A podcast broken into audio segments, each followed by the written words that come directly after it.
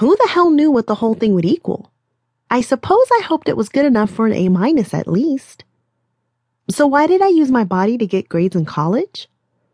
My big problem, I imagine, was that I was too smart for my own good.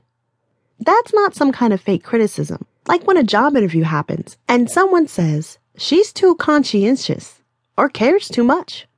It's a real criticism. I was smart enough that I was lazy